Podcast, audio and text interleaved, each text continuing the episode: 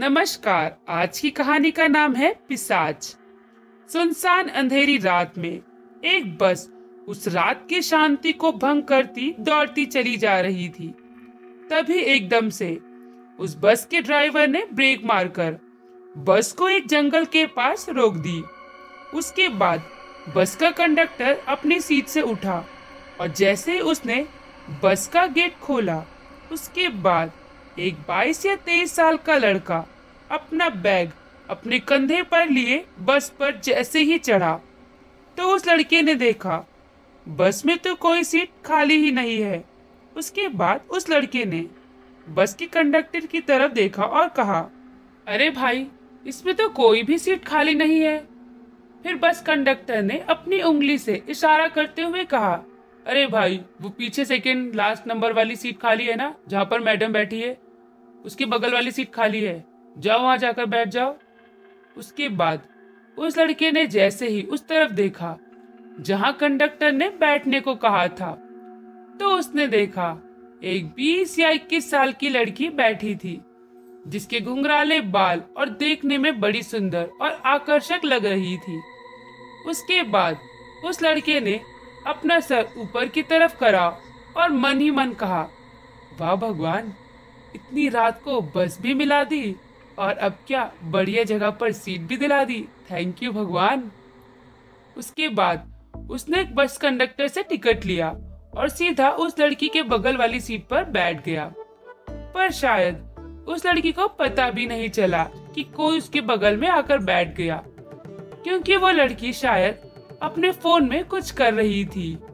उसके बाद उस लड़के ने कहा, हेलो मैं सिर्फ़ अमन। अमन के इतना बोलने के बाद, उस लड़की ने अमन की तरफ़ देखा और बिना कोई जवाब दिए, फिर अपना फ़ोन चलाने लगी। उसके बाद अमन ने फिर कहा, जी, आप कहाँ जा रहे हो? उसके बाद, उस लड़की ने अमन की तरफ़ देखा और हल्का सा मुस्कुराते हुए कहा, मैं लखनऊ जा रही हूँ। उस लड़की के मुँह से इतना सुनने के बाद, अमन तुरंत अपनी जगह से उठा और ज़ोर से चिल्लाते हुए बोला, अरे भैया, बस रोको। अमन के इतना बोलने के बाद बस का कंडक्टर पीछे मुड़ा और बोला, क्या हो गया भाई? फिर अमन ने कहा, अरे भाई, ये बस कहाँ जा रही है? फिर कंडक्टर ने कहा, अरे भाई, अभी थोड़ी देर पहले ही तो बताया था ये बस देहरादून जा रही है और तुमने अभी देहरादून का टिकट भी तो लिया। इतनी जल्दी भूल गए?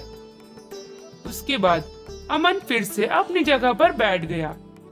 पर शायद अब वो समझ चुका था कि इस लड़की से अब कुछ बोलना बेकार है, क्योंकि वो लड़की उससे बात करना ही नहीं चाहती थी। इसलिए उसके बाद अपनी जेब से अपना फ़ोन निकालकर अमन चलाने लगता है और अमन अपनी जगह पर बैठे बैठे फ़ोन चला ही रहा था। तभी उसने देखा, उसके आगे जो आदमी बैठा हुआ था उस आदमी का पर्स नीचे गिरा हुआ था।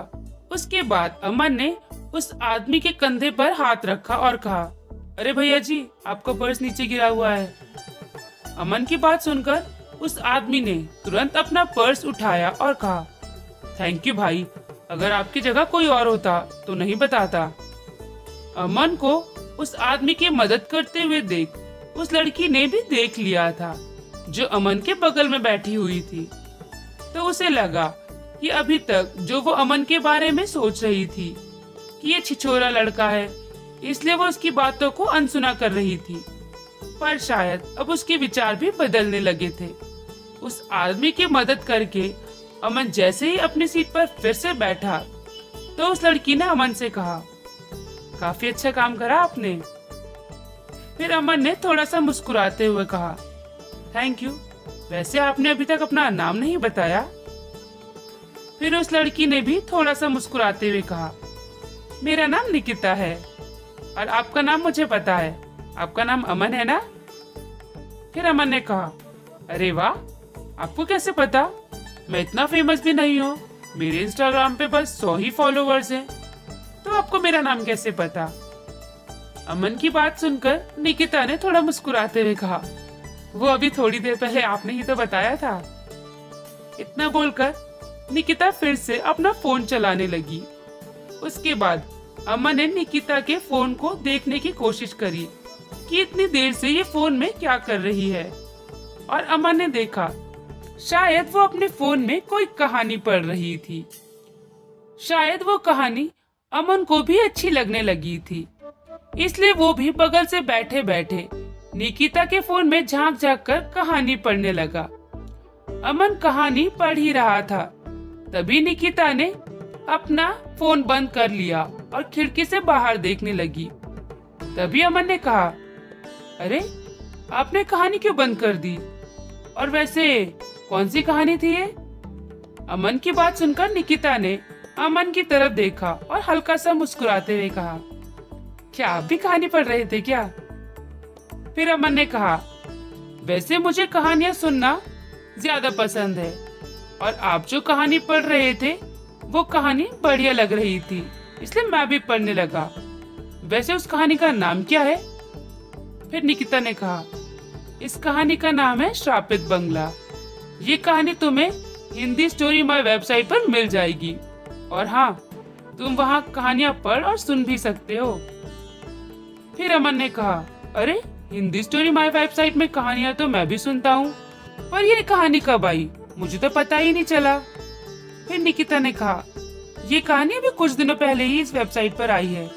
और तुम्हें इसलिए नहीं पता होगा क्योंकि तुमने इस वेबसाइट को सब्सक्राइब ही नहीं करा होगा। अगर सब्सक्राइब करा होता तो तुम्हारे पास इसका नोटिफिकेशन आ जाता। ओ अच्छा।